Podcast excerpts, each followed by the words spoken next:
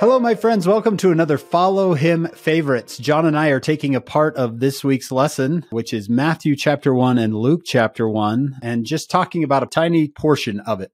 John, we've got all sorts of people listed in Matthew 1 and Luke 1, from Abraham to David to Joseph and Mary and Elizabeth and Zacharias.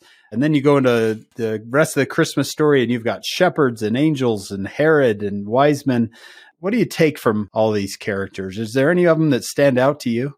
One fun way to look at it whenever you see a name in the scriptures is to ask yourself, is this person an example? Like, I want to be like that? Or is this person a warning? I don't want to be like that. And boy, do we have some contrasts here. We've got Joseph, who the angel Lord visits him in a dream. We've got Herod, who was so wicked. And sometimes when there's not a whole lot of doctrine being taught, we can look at the examples of the people and say, which one of those do I admire? Which ones do I want to avoid? I mean, I've heard you talk about Herod before and Joseph and what a contrast those two are in their personal character. Matthew put them side by side. And here you've got Joseph, who is very responsive to dreams, very responsive to promptings. And the one thing that I've noticed about Joseph is that he's slow to act in emotion. He finds out that his fiance is pregnant and it says he's a just man. He doesn't want to make her a public example. He wants to maybe end this privately, to divorce her privately.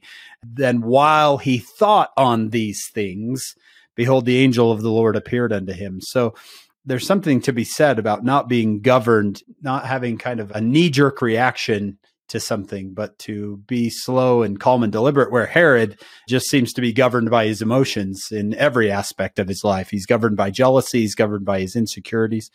We don't get to talk much about Joseph. We talk about Jesus and we talk about his mother, but it's nice for us to say, what's the example of Joseph for us in this chapter?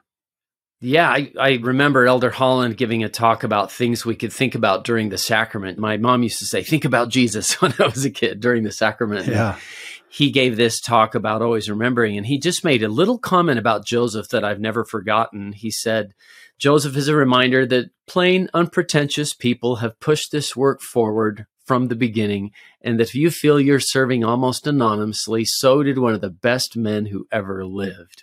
And that was Joseph. So that's a good way we can think of, you know, we don't know much about Joseph, but just like you said, he was slow to respond. He was trying to protect Mary by not embarrassing her in public with something he didn't understand, and the Lord gave him understanding about it. Yeah, and he was open to the Holy Ghost. He was open to these promptings of the Spirit. So I like to, let's say Joseph is a great example of someone in the scriptures this week. You can say, you know what? How can I be more Joseph like? Hmm. How can I walk away from this chapter being more Joseph like? We hope you'll join us on our full podcast. It's called Follow Him. You can get it wherever you get your podcasts. And then come back next week and join us for another Follow Him favorites.